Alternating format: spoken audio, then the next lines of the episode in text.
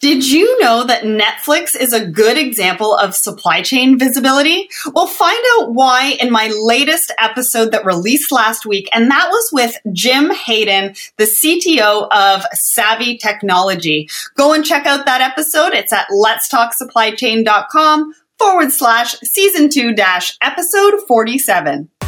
Welcome to Let's Talk Supply Chain. My name is Sarah Barnes Humphrey, and each week I bring you the top supply chain professionals in the industry. You will learn about best practices, new innovation, and most up to date information about supply chain. I believe that collaboration is the future of business, and I have designed this show to ensure you have all the information you need to succeed in business and in your supply chain. First, a word from our sponsor, Border Buddy. More and more companies are looking to expand their reach into global markets, but most don't know where to start or don't have the time to figure it out. Border Buddy sees the struggle and has created a way for you to integrate customs into your e commerce shopping cart, like Shopify, Magento, eBay, and others, allowing you ease and peace of mind when selling to customers in North America. Your customers will know exactly how much the costs are to import their order from your door to theirs in real time. We're the first API based custom solution. Just imagine what that will do for your business and your sales. Visit us and sign up for 10% off your first clearance at borderbuddy.com forward slash let's talk supply chain. Hello and welcome back to Let's Talk Supply Chain. 2019 is in full swing and this could be the year of the supply chain with all the changes, new innovation, and the transformation that is happening. It's such an amazing time to be in this industry. February is going to be a crazy month for Let's Talk Supply Chain.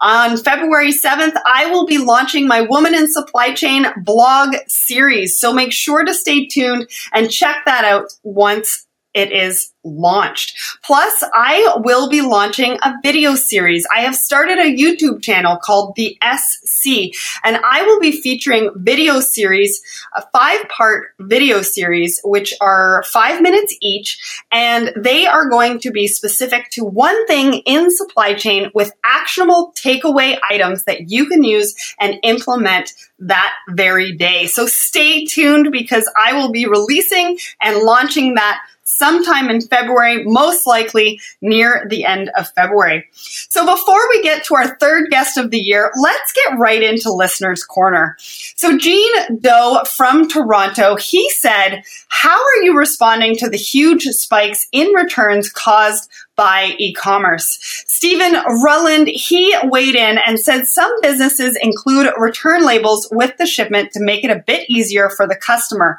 but this may cause too many returns that don't meet the store's return policy. So per- perhaps having a quicker vetting process between customer service and the customer than an easy and efficient way to generate return labels. Maybe just a few clicks of a button and then a quick spot to enter the customer's email will help along with the instructions. How are you handling returns? I mean, there is a spike in returns with the emergence of e-commerce and something can, to consider and something to think about.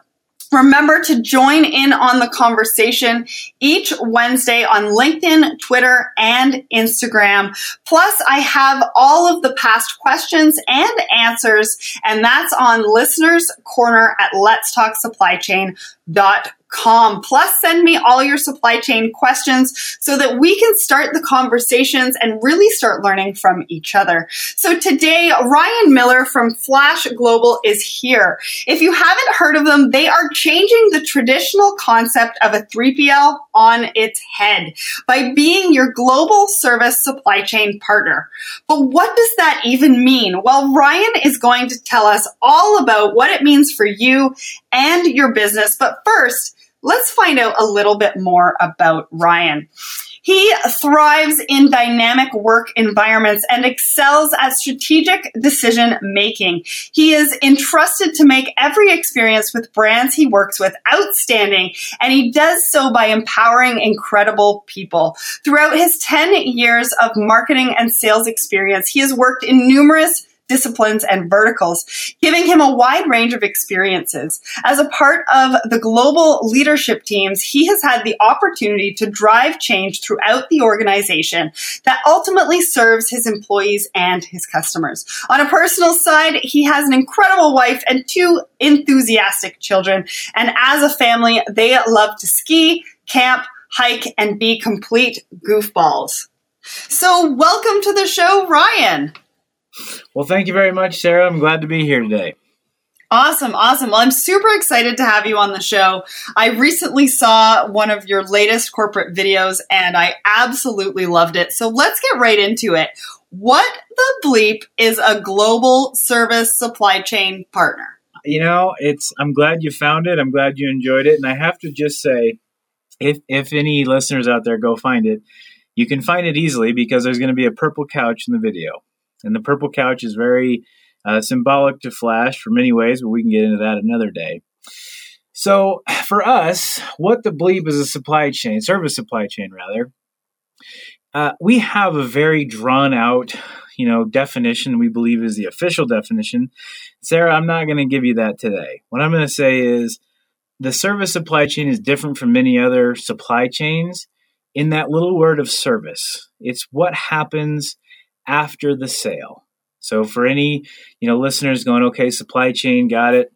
You have all your planning, you've got uh, warehouse, distribution, inventory, all that.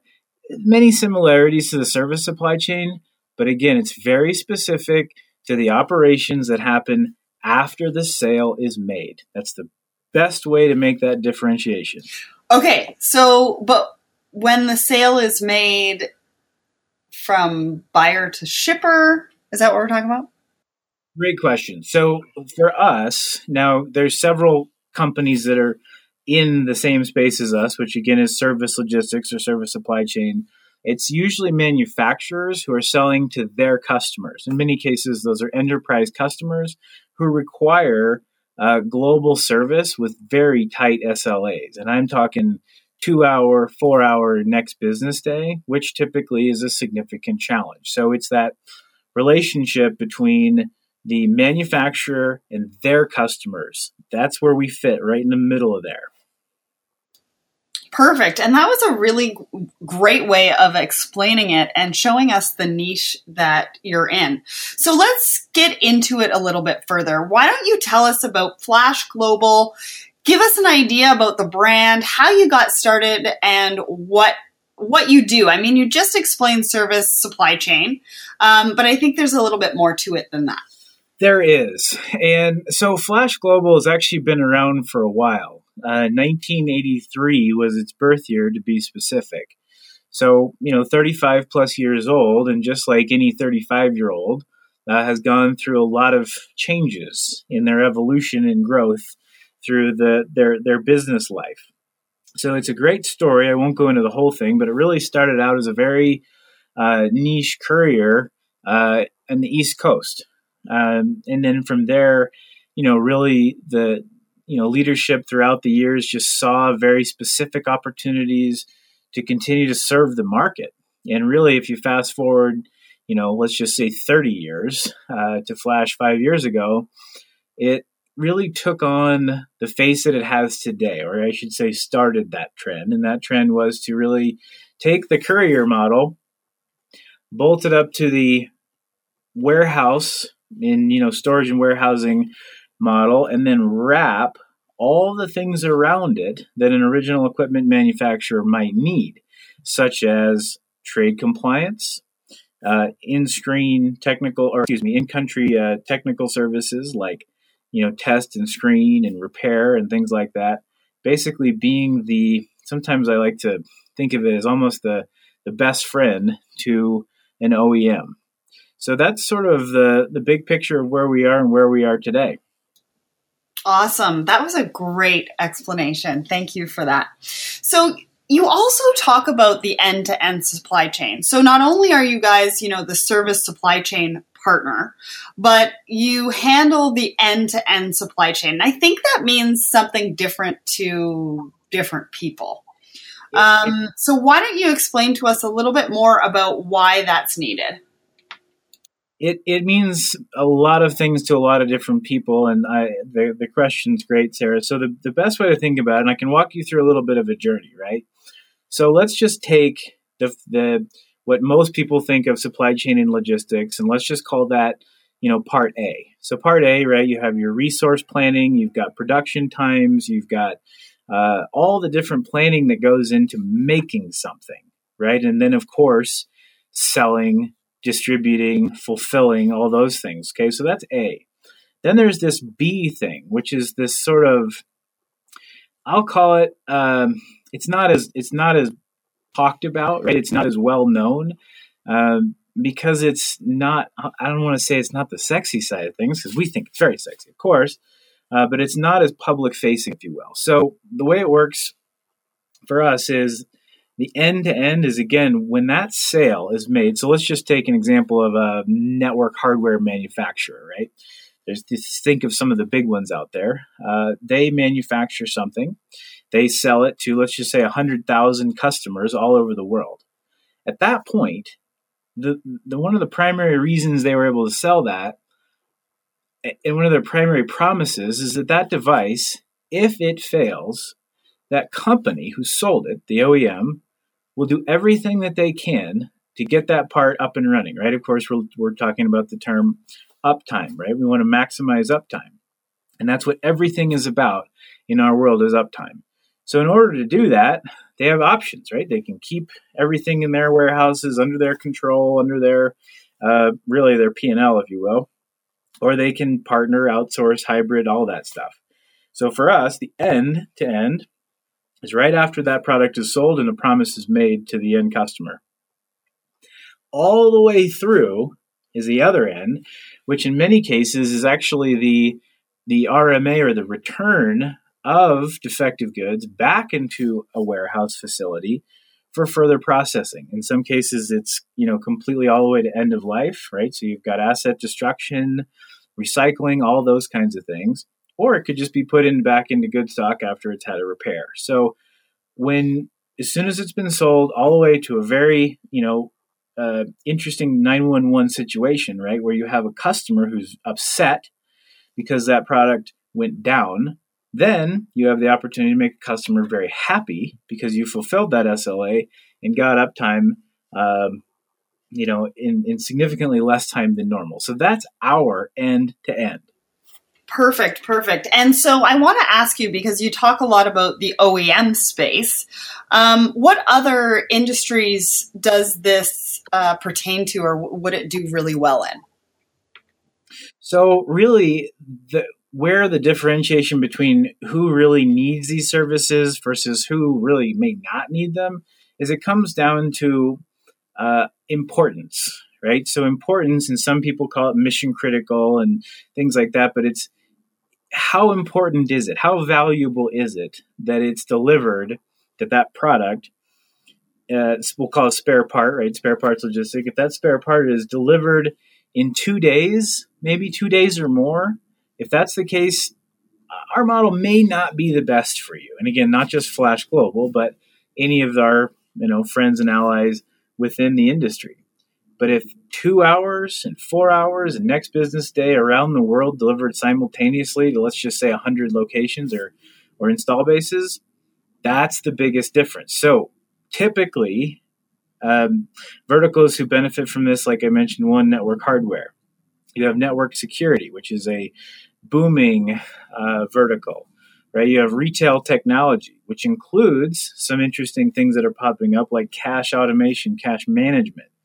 You got telecom, energy, oil, and gas. Um, you've got uh, data storage is a big one. Medical device manufacturers are now uh, looking to companies like Flash to continue to help, uh, you know, increase their margins, decrease their cost of ownership, and things like that. So that's an example of some of the verticals that really benefit from this 911 type service. Interesting. And so the other question I have I mean, retail is obviously going in a few different directions.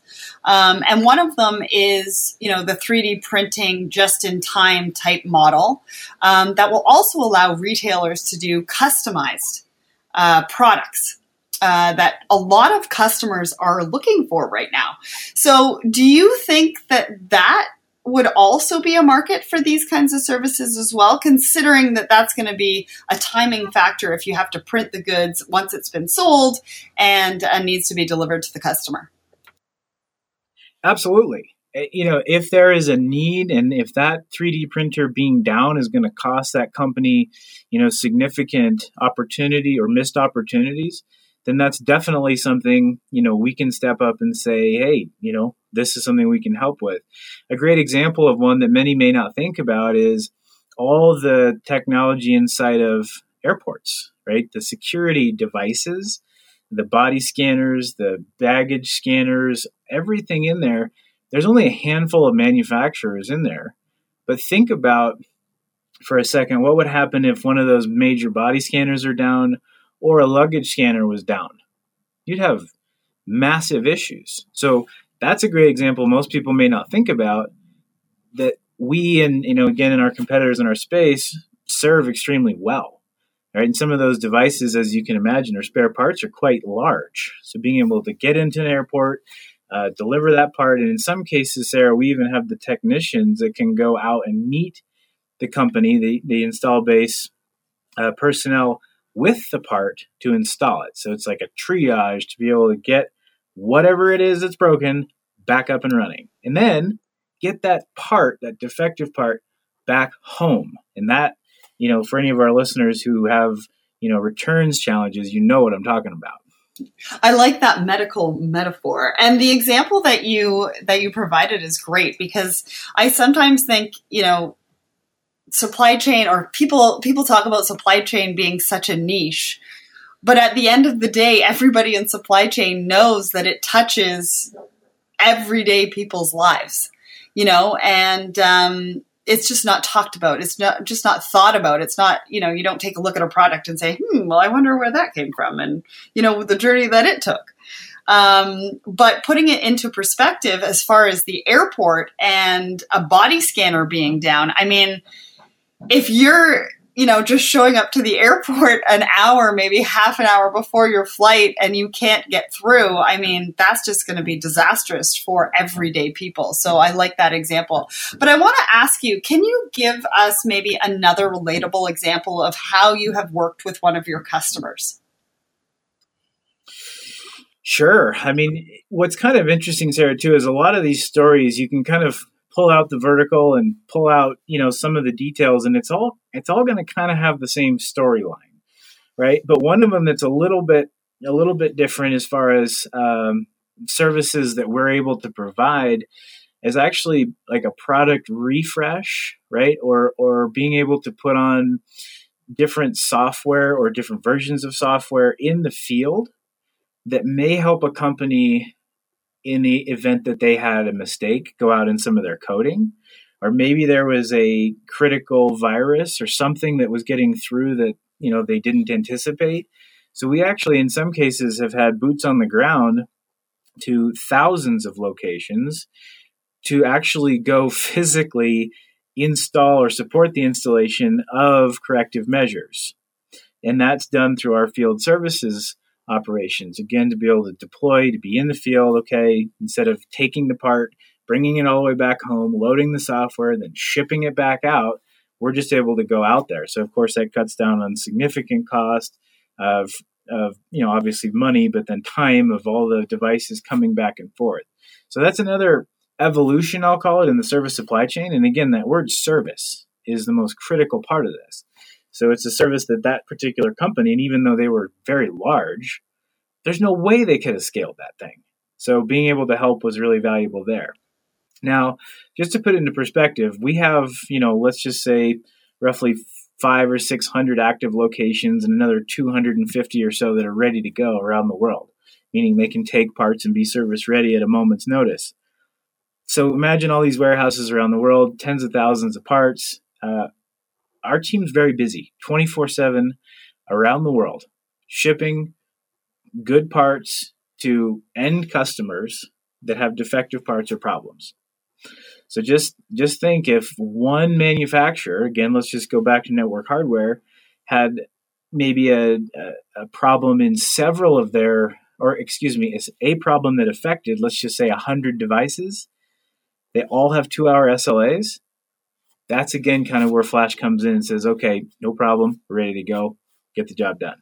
Okay, but explain to me how you do that. Um, from staffing issues to even, pardon the pun, logistical issues. Can you tell me a little bit more about how you guys actually make the magic happen?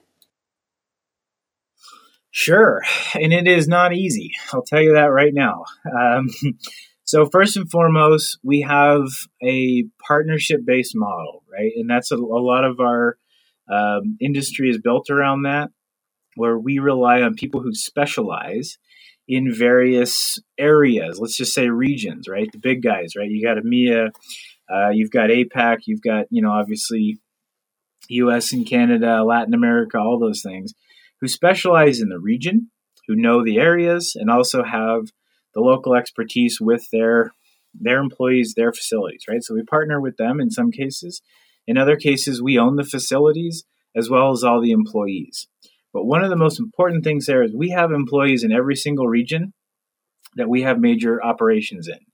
So that's about six theaters around the world, right? Making sure we have full time employees who have our DNA, but also have the local expertise. And that, and you know, is a huge differentiator and an advantage for us that alleviates a lot of stress that many of our other competitors deal with, and frankly, companies trying to edge their way into this industry. So that's sort of the first thing. And then of course having the facilities having you know the right amount of staff having the right technology to be able to do this. Now the technology is really what differentiates you know service supply chain from any others so for us we use FlashTrack you know if you guess by the name yes it's ours uh, it's been built up over the past really 10 12 years and in the last few years has really accelerated to meet the expectations of our customers and those real-time visibility needs. When all that's put together, that's really when you start to see the formation of this. And of course, you've got you know your normal, uh, as expected, uh, leadership, infrastructure, capabilities, and again partnering with lots of different types of couriers to be able to get it done. So I don't know if that fully answers your question, but that's just the tip of the iceberg on how the thing works.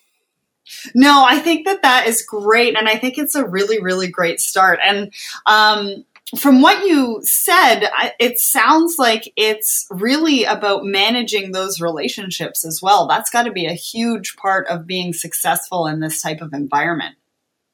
So we have dedicated teams that do nothing but that. And it is a full time job for everybody on that team in partner management. And yeah, Sarah, you're dead on. It's a massive job, and a lot of it is just one on one, right? It's people doing business with people. So our relationships matter. A lot of the people we work with, um, you know, we would consider, of course, dear friends. And in many instances, they're beyond friends. They're just family. It's what it is. That's how this whole thing works because it is so big. And again, to be able to pass on the kind of um, I don't want to call it savings or discounts to customers because that's not what we're about. But to be able to make it affordable for them and make it make uh, you know cost sense, we can't have ten thousand employees, but we have about that many partners. Interesting. Well, kudos to you because you know with that many partners, that many moving parts. Pardon the pun again. I don't. I don't know where I'm coming up with these things today, but um, you know, kudos to you because that that takes a lot of work and I like the fact that you are honing in on the relationship aspect and I find that in supply chain sometimes, you know, it is all about relationships and sometimes that just gets put to the wayside um, from a service perspective. Um, and I think that you guys are doing that right. So, you know, going back to some of your examples, you must have some crazy stories. And I know I'm putting you on the spot here, but if you have one top of mind, um, can you share it with us? Let me think. And you are you are hitting below the belt, but that's okay. That's okay. We'll figure it out. So I'm trying to think crazy stories. I know of one within the industry that wasn't us that I could share. And I want to actually share this one because it is symbolic of this industry, right? And and the story is this. The horrible tragic time of of 9/11 happens and of course if you can imagine take take all the horrible you know feelings and everything out of it and just look at the infrastructure right not not just the roads and all the kind of municipal infrastructure but look at the technology infrastructure so if you take that and then overlay the you know the horrible things that happened now you have nothing you have no communication you've got no data storage you've got no uh, way really for people to communicate or really do anything and of course in a time of crisis you have to have that stuff. So in this particular instance, the uh, service supply chain company that was involved happened to be really near the epicenter. Right now, a lot of us have facilities and operations over there, um, but this particular group was able to actually help when nobody else could even get into uh, ground zero. Right, so they were able to provide technical support the parts were already there. So in many cases, the parts were able to be, you know, hot swapped out, replaced. Technicians, people jumped in to start rebuilding some of the, te- you know, the IT infrastructure so that communications could start happening. So that's like to me, and I still get goosebumps to this day when I tell that story, is the coup de grace of what this industry is all about. Wow. That's a great story. And thank you so much for sharing that. So you you did speak a little bit about the 9 11 environment, but can you tell us a little bit more about what that is? Explain to us, you know, maybe give us some sort of visual to really understand and get a grips to what that means. So for us, when we say, uh, and if you guys get a chance to watch our What the Bleep is a service supply chain video, I'm actually uh, quoting John Miller, who's our chief sales officer, and he you know, refers to it as a 911 environment. And it's so true. Anything that we do, any request that we get is an emergency, right? It's hot. Uh, there is no, like, oh, yeah, yep, so and so needs a part. Yep, we got it on the next shipment. Everything's going to be fine. No, people run, right? People, we've got, um, you know, to make sure that they're picking the parts. People are moving quickly when an order comes to our systems around the world, doesn't matter where it goes, and again, the same sort of request can hit multiple of our locations around the world for the same customer. We move. It's fast. There is no, well, yep, like I said, we'll get it out on the next shipment. It's no, the, you know, the UPS, FedEx, or whoever we're shipping with, that truck's coming in 15 minutes. That part better be on that thing. And of course, if you need an NFO, right, which stands for next flight out, if we have to, we will do what it takes to get there. We will drive that part to the airplane, put it into the seat next to the technician, get on the plane, and go. So for us, everything is is I'm putting air quotes here, but this is not a drill, right? So it's always moving, always hustling. Uh, there should always be a little bead of sweat coming down, you know, our foreheads on behalf of our customers and their customers. Okay, so then walk me through how you sell it to new employees. Well, that's a good one. so for us, right? So new employee, you know, orientation and things like that obviously depends on the role that they're coming into. Uh, but for us, and and how I always put it is, we're helping our customers fulfill the promises that they made to their customers. So sometimes it's a little hard to follow, but we're essentially that insurance policy to make sure that the, the you know, most cases we have, you know, it's an OEM, right? There are derivations of that, but we have an OEM making a promise to their customer. We're that insurance policy in the middle to make sure that it's delivered upon. So to me, that's that is the most simple way to put it to anybody coming into our organization. Okay. But then okay, you might not like like me for asking this question, but what happens if you don't?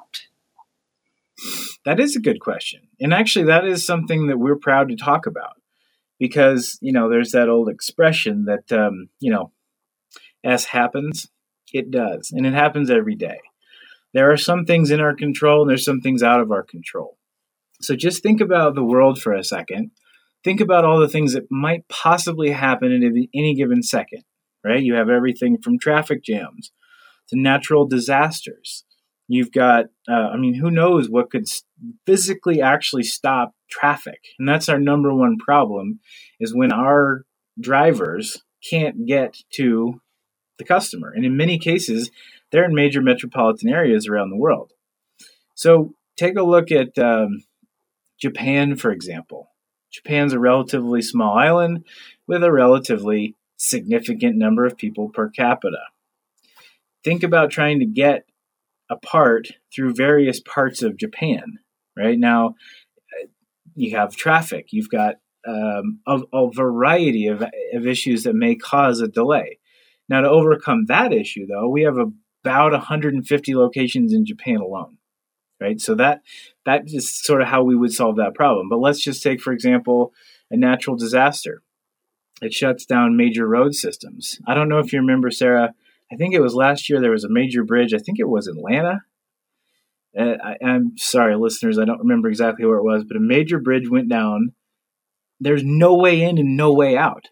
Well, that affected us, and that affected customers on the other side of the bridge. So for us, in some cases, there isn't anything we can do. we don't have helicopters, right? We can't throw it up and put it on an airplane. So there's nothing we can do except for, of course, continue to figure out alternate routes. But the most important thing there is communicate with our customers. Very rarely do we have direct contact with the end customer, right? Because that's ultimately that other kind of, you know, I'll call it um, protection and service we provide to our customers is we're not always known to the end customer. But that's one instance. Another instance, if it's us, if it's our problem and we miss, it's communicate, communicate, and communicate to make sure that everybody knows what's going on, what happened, and then, of course, most importantly, what are we going to do to fix it? So, one of the things we do measure on a daily basis is all of our primary key performance indicators, and that's you know, uh, for things like technical services, that's your turnaround times. You got dock to stock. You got, you know, did it hit SLAs across the board for our customers and about, you know, 10 other primary KPIs. We have an entire quality control team that measures that stuff. Know, I'm definitely proud to say on behalf of Flash, we're in the high 90 percentiles, you know, 95 to 99 percentile of meeting all of those expectations. But you know what? Really is a hard thing, Sarah, to chew on you can make 99 deliveries perfectly. It's the one you don't make that causes the problem. And that's the one that we own. So we do every single thing we can to communicate around the one we missed, if there's a miss. Isn't that so true for the whole industry? Um, but I want to say that I think that I see a helicopter in Flash's future. I, I, for some reason, when you said helicopters, I, I picture people, the C suite at Flash Global listening to this and then thinking, oh, yeah, you know what? Maybe we do need a helicopter to really take it that one step further. And you know what? On that same note, then I will go get my helicopter pilot's license. Yes, you do that. And then you can fly the helicopter. You might have to get a few, right? Around the world. You might have to teach a few of your, your employees but you could definitely make that happen. So, and that that sort of brings me to my last point, and sort of to talk about the future of Flash Global. Um, you know, what does that look like? What's next for Flash Global? And if you want to talk a little bit about how you guys see the future of supply chain as well, I mean, um, just you know, talk about the future. So the future for us actually looks pretty good. And you know, right now, Sarah, if you're watching any of the you know U.S. economy and, various global you know economies, we're heading into a little bit of a a downturn, right? We've got some market corrections on the horizon, and we've got some sectors, especially in the tech, starting to slow down. You know, interest rates are shifting, not always in our favor, and things like that.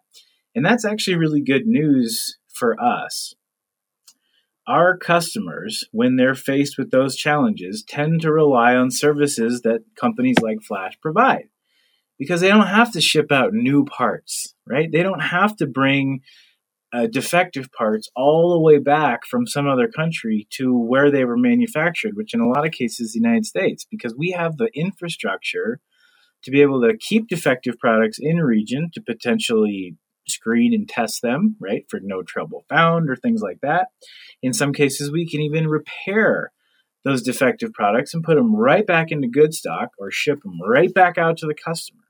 That saves our customers tons and tons of money, time, frustration, and of course, you know, puts their their brand a few points higher with their customers.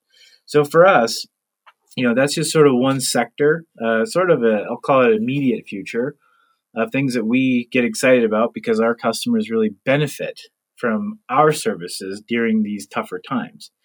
The other thing for us is just to continue to um, work closely with all of our industries to understand their specific needs. As we all know, you know, technology continues to get better, smaller. There's a lot of redundancies that are built into systems, so you don't always have to have a two-hour delivery window because you've got backup systems to to correct it.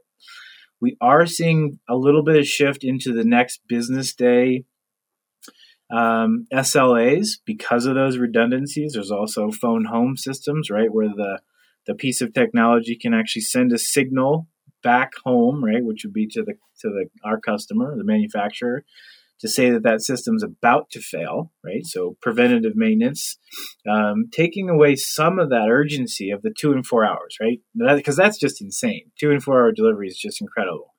The next business day is starting to become more popular. And then the other thing that we're really seeing is shifts in the types of industries that are exploring their options for companies like us. And a couple that I mentioned, you know, one is medical device. So, Sarah, I've had the sort of the opportunity to really dive into the medical device space, and it's really fascinating, right? I don't come from that space, but wanted to get more intelligent about it. That they're under constant scrutiny to uh, you know continue to hang on to what margins left, right? Depending on the type of administration that's put in place, the type of regulations that are put in place, um, those things eat away at medical device margins like crazy. So they're starting to look at companies like us to help gain some of that margin back. And then, of course, another one I mentioned is you know cash automation, uh, and then you know cash uh, management.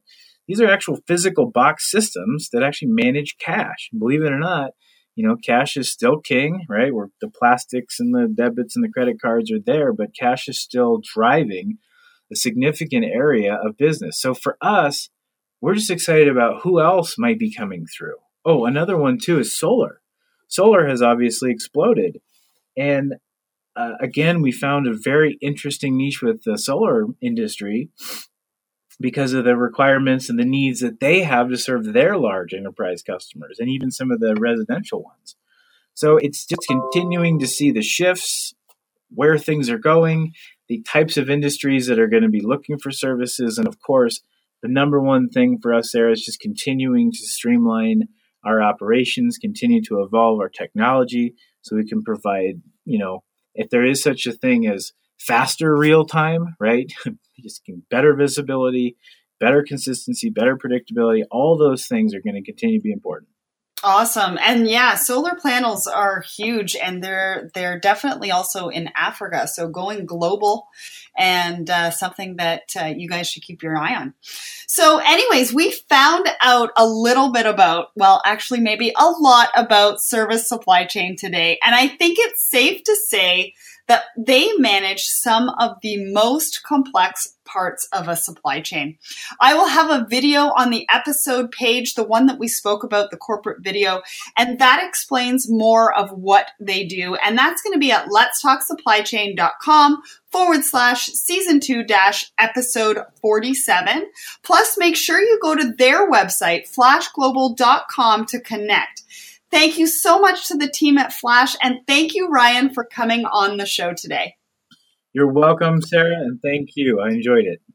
If you liked this episode, be sure to check out the podcast page at letstalksupplychain.com to discover past episodes on various different topics. Next week's Women in Supply Chain series is back and it's a big one. I've got Priyanka here and she is the host of Supply Chain Scoop. She talks about her passion in supply chain, what she's doing now, what risks she took in her journey, some advice and who inspired her in supply chain. So make sure to stay tuned and check out that episode when it comes out next week. If you would like to support the show, here are a few ways to show us some love. First, rate and review the show on iTunes and Stitcher. That way other people can find us and they can participate in the community and what we have going on here at Let's Talk Supply Chain. Secondly, I have a supply chain dictionary and you can find that 107 page book full of acronyms and definitions perfect for anybody, either in the industry, learning about the industry, coming into the industry. And that's at shop at letstalksupplychain.com. Follow us on LinkedIn, Twitter, and Instagram. Remember, every single Wednesday, I post a listener's corner question about supply chain. And we start some amazing conversations with some of the leadership and some of the people just in the supply chain professionals in this industry so we can all learn from each other. And lastly, shipz.com. That's S-H-I-P-Z.com. Go and check it out, fill in your information, and you will be one of the first to know about the online platform that I am working on that's going to revolutionize shipping. So remember to send me your supply chain questions, and that's at listener at letstalksupplychain.com. Thank you so much for listening. I appreciate every single one of you. I hope you have an amazing day. And remember, everybody, ship happens.